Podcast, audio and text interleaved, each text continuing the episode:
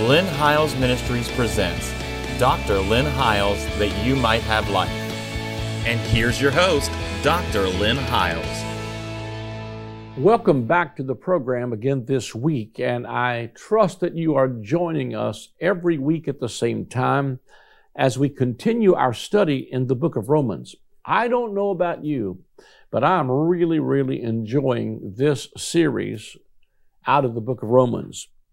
And I just think that it's so valuable that to look at this in context as being read as a letter and not a standalone chapter. I think what we do is cherry pick certain verses to make, you know, kind of get our point across. But when you read the context of this as being not a book that was written, but a letter written to Romans, it's probably one of the most incredible treatises of the gospel of any I've ever seen. And what it's showing is both the inclusion of both Jew and Gentile, as he concludes in chapter 2 and 3, all under sin, so he can have mercy on all. And then he shows how that through the gospel and through faith in Christ, we were brought into one body, one Lord, one faith, one baptism. And so we've been dealing with Romans, the 9th chapter. Now, I'm going to not review too much in this, except to tell you that if you'd like to review all the stuff we've taught on the book of Romans, you can go back and watch them at your leisure on our YouTube channel.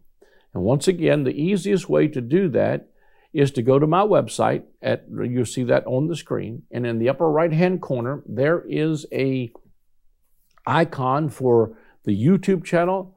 There is an icon for our podcast, and there is a little robot-looking thing for our RSS feed for your Android devices, so that you can get the video and the audio for free by simply going there and watching, and you can catch up to where we are at. While you're there on the website, you can check my itinerary. We are coming to a city near you sometime, and we'd love to meet you. Also, there's a place where you could give if you'd like to give or become a partner with our ministry. We do need your help to be able to take this kind of a message on this kind of a platform literally around the world. So do that today. Let me start again reading again this. I'm going to read the whole thing, and then we're going to come to the end of it, because I've already commented for several programs on the first few chapters of this book of Romans. It says, I tell you the truth in Christ, I'm not lying, my conscience also bearing me witness in the Holy Spirit, that I have great sorrow and continual grief in my heart, for I could wish that I myself were accursed from Christ for my brethren, my countrymen according to the flesh, who are Israelites, to whom pertain the adoption, the glory, the covenants, the giving of the law, the service of God, and the promises of God, of whom are the fathers, and from whom, according to the flesh, Christ came, who is over all and eternally blessed God. Amen. But it is not that the word of God has taken no effect, for they are not all Israel who are of Israel, nor are they all children, because they are the seed of Abraham, but in Isaac your seed will be called. That in those who are the children of the flesh, these are not the children of God, but the children of the promise are counted as the seed. For this is the promise, at this time I will come, and Sarah shall have a son. And not only this, but when Rebekah also had conceived by one man, even by our father Isaac, for the children not yet being born, nor having done any good or evil, that the purpose of God according to the election might stand, not of works, but of him who calls. It was said to her, the older will serve the younger, as it is written, Jacob I have loved, but Esau I have hated. And what shall we say then? Is there unrighteousness with God? Certainly not. For he says to Moses, I will have mercy on whomever I will have mercy, and I will have compassion on whomever I will have compassion. So then it is not of him who wills, nor of him who runs, but of God who shows mercy. For the scripture says to the Pharaoh, for this very purpose I have raised you up, that I may show my power in you, that my name may be declared in all the earth. Therefore he has mercy on whom he wills, and whom he wills he hardens. You will say to me then, why does he still find fault? For who has resisted his will? But indeed, O man, who are you to reply against God? Will the thing formed say to the thing who formed it, why have you made me like this? Does not the potter have power over the clay from the same lump to make one vessel for honor and another to dishonor? What if God, wanting to show his wrath and to make his power known, endured with much long-suffering the vessels of wrath prepared for destruction, that he might make known the riches of his glory on the vessels of mercy, which he had prepared beforehand for glory, even as us whom he called, not of the Jews only, but also of the Gentiles. Also, he says in Hosea, I will call them a people who are not a people, and her beloved who was not beloved. And it shall come to pass in the place where it was said to them, you are not my people, that they shall be called sons of the living God.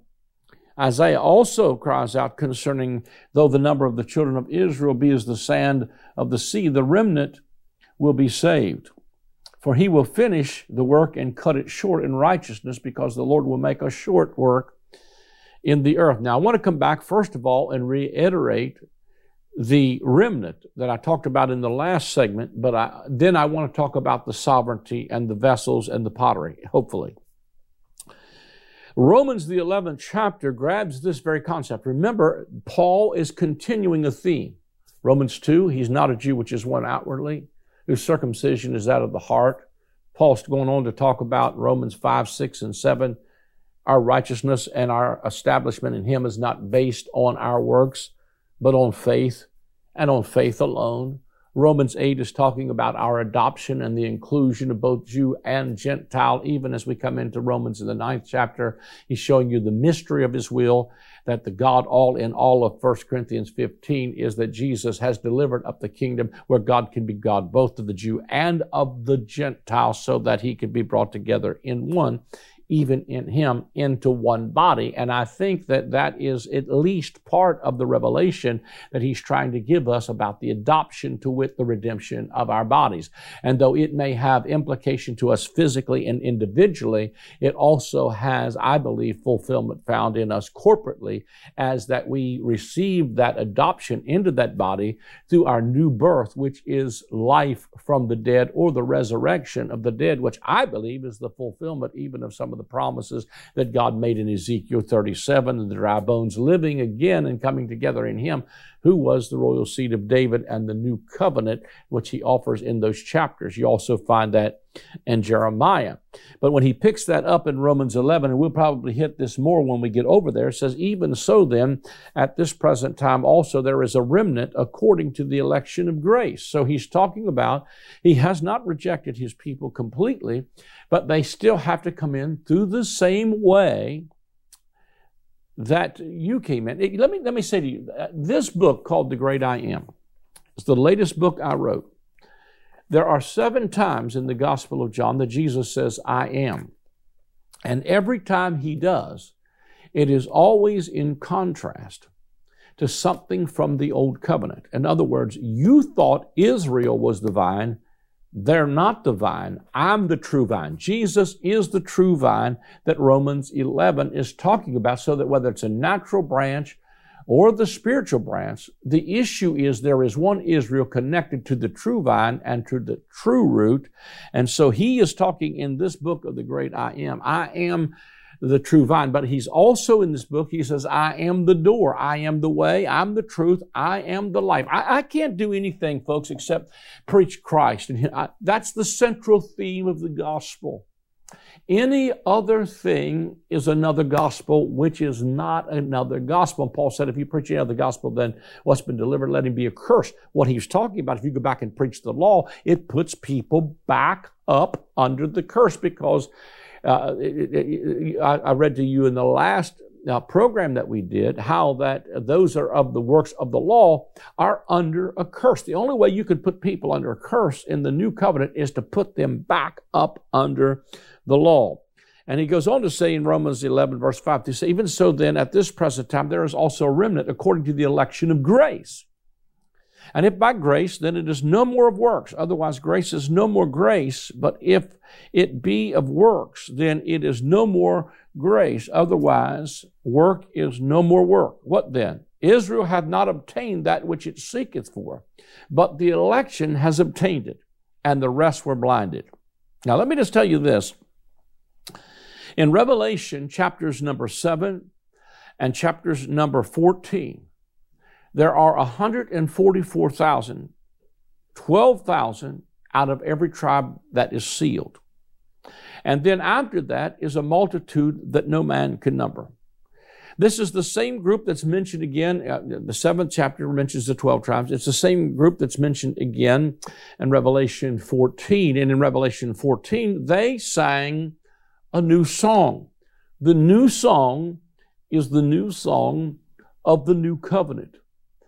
And I believe, and you're going to have to go back and listen to my eschatology stuff, but I believe the book of Revelation was written to the first century, 7 churches. It is John's view of the Olivet Discourse.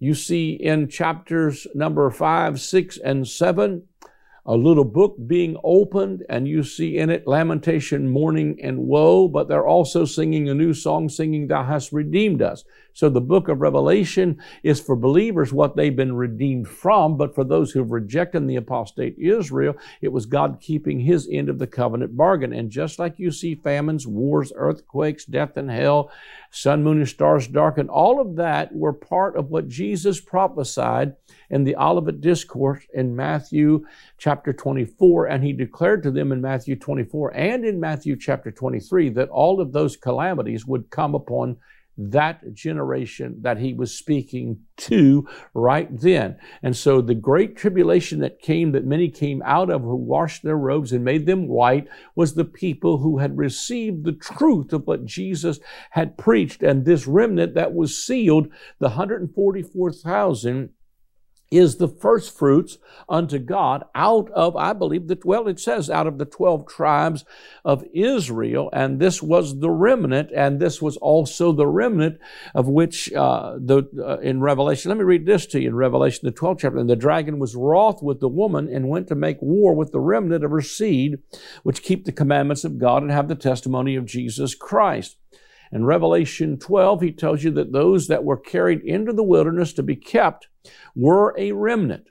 These are the people that Jesus prophesied, or that Jesus told. When you see Jerusalem encompassed with armies, you will know that it's nigh, even at the door, let him that's in Judea flee into the mountains. Every believer that heard Jesus preach that fled Jerusalem and went to a town called Pella and lived in the wilderness, where they were kept for 42 months, times and a half, which was the same amount of time prophesied. And in the last part of the book of Daniel, chapter 12, where he prophesies about times and a half, and tribulation such as was not since the world began, these are the ones who are the remnant that were saved. And they were simply the first fruits, which means that's the wave of the sheath of first fruit, which means there's a whole nother bunch coming. And the 42 months that they were kept in the wilderness was the same amount of time that the remnant was kept, was the same amount of time that the Romans had seized the city, was the same amount of time that the remnant were kept in the wilderness and fed by the wings of a great eagle. And I think those are some incredible things. Jesus also tells them in Matthew 10 and 11 to go into the cities of Jerusalem and announce that the kingdom of God has come nigh to you. It's arrived. It's not somewhere in the distant future. He told them to tell them in those cities the kingdom of God has arrived. He said, if they don't receive you, shake the dust from your feet. It will be more tolerable in the day of judgment for Sodom and Gomorrah than for that city. In Luke 17, verse 29, Jesus said that the same day that Lot went out of Sodom, it rained brimstone and fire. This is exactly what happened in Jerusalem in 70 AD and through the 66 to 70 AD in the war of the Jews. And Jesus calls Jerusalem Sodom and Egypt in Revelation chapter 11, verse number 8. And so he is literally drawing these people out as a first fruits to God who are being included in the covenants of promise. Listen, the gates are wide open. I love how the book of Revelation considers the city of God. And I know I'm saying a mouthful because I've taught this in other places, but go back and listen to my series on Revelation on YouTube here as well.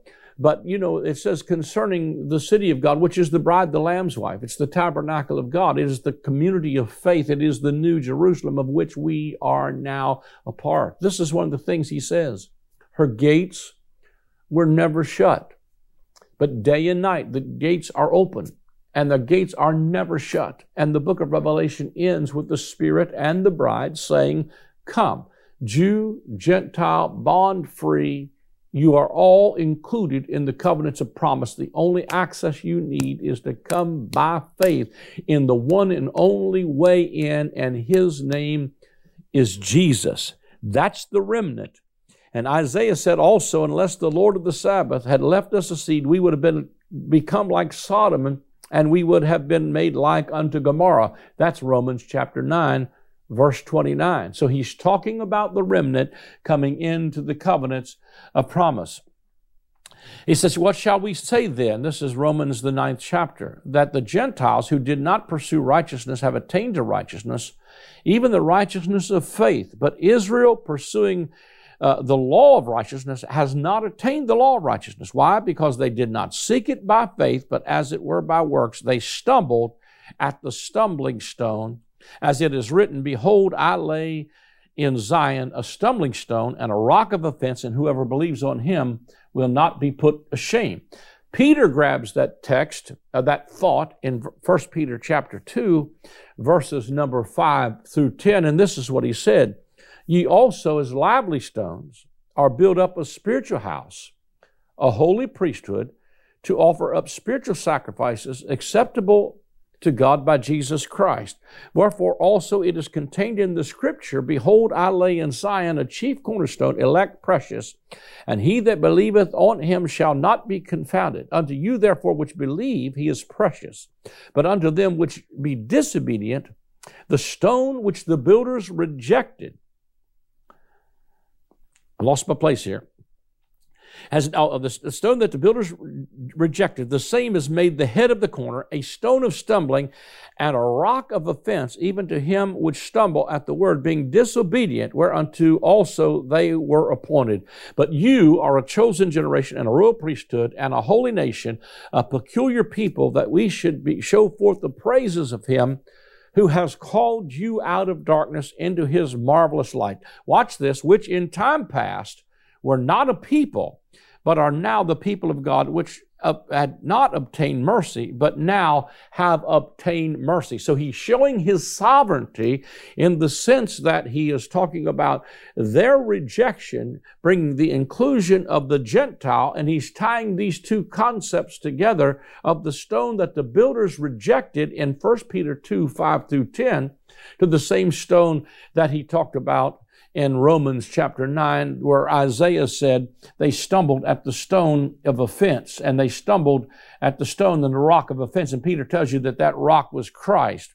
And so, you know, I mean, it's so powerful to me that he's talking about that God does not ever, leave his promises out, that he fulfills what he says, and sometimes that even these rejections were part of the sovereign will of God, that he could see the end from the beginning. And let me just come back and grab this as well, because I wanted you to see this concerning even his sovereignty as it pertains to Pharaoh. It says, for the scripture says to Pharaoh, for this very purpose I've raised you up, that I might show my power in you, that my name may be declared in all the earth. Therefore he has mercy on whom he wills, and whom he wills he hardens.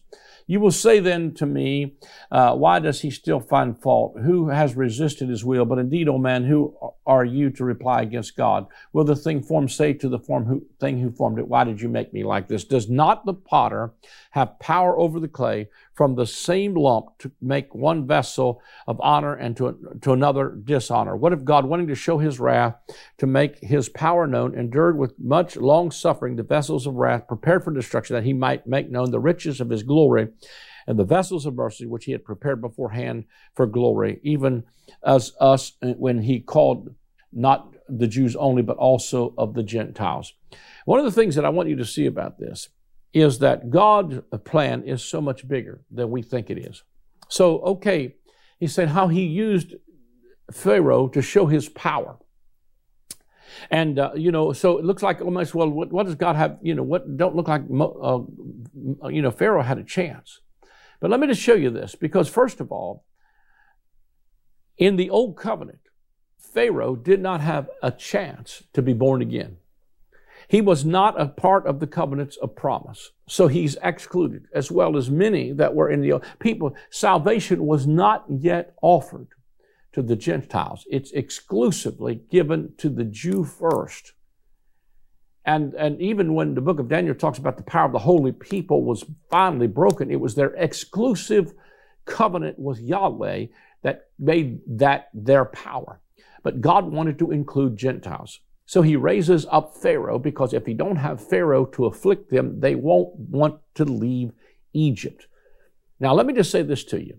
So God uses Pharaoh, but the scripture tells us in a great house, there are vessels, some fitted to honor and some to dishonor. But now think about this, in a great house, in other words, in God's great big plan, some of these vessels were fitted to honor and some to dishonor.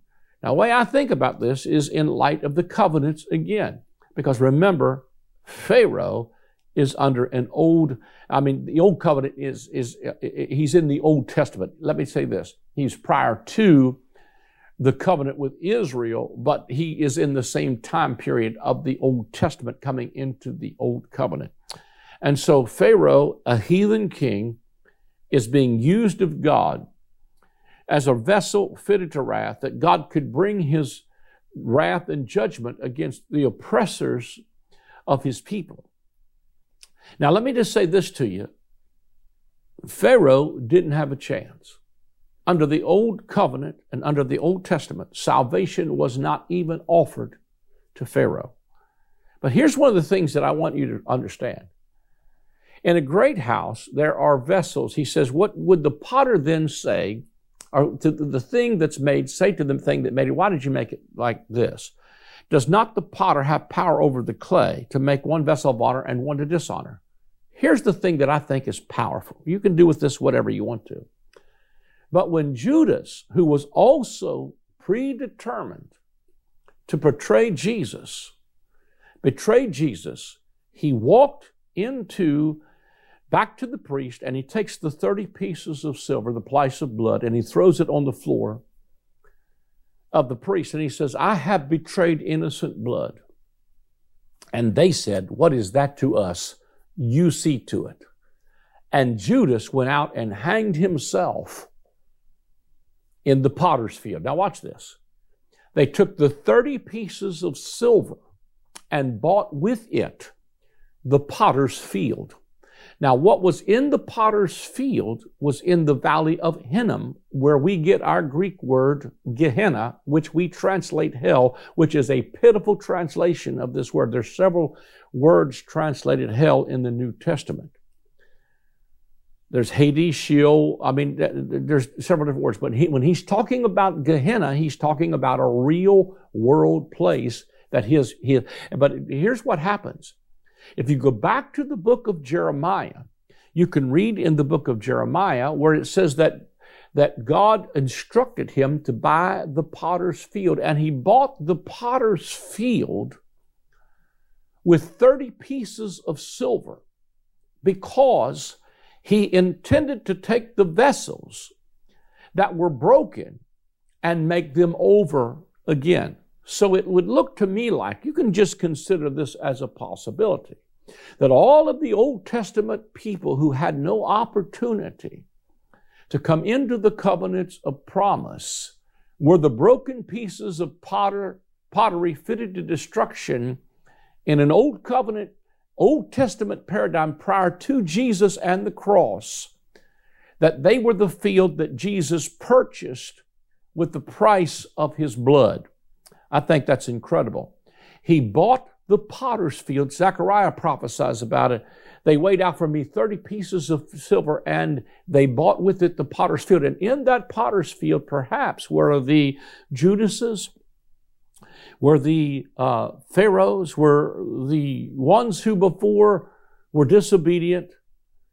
Maybe when Jesus went to hell and preached to the spirits in prison, he made what was available at the cross retroactive, clear back to humanity, clear back to Adam, because the book of Peter said he preached to them who were sometime disobedient, even in the days before the flood. In other words, he made the cross and the work of the cross retroactive and went into hell and preached to the spirits in prison and led captivity captive, and probably, I think this as a possibility, went up to Pharaoh and said, you did what you were supposed to do, but what you didn't realize is even Judas did what he was supposed to do, but the night before his decease, Jesus served Judas the elements of communion, said, this is my body that was broken for you.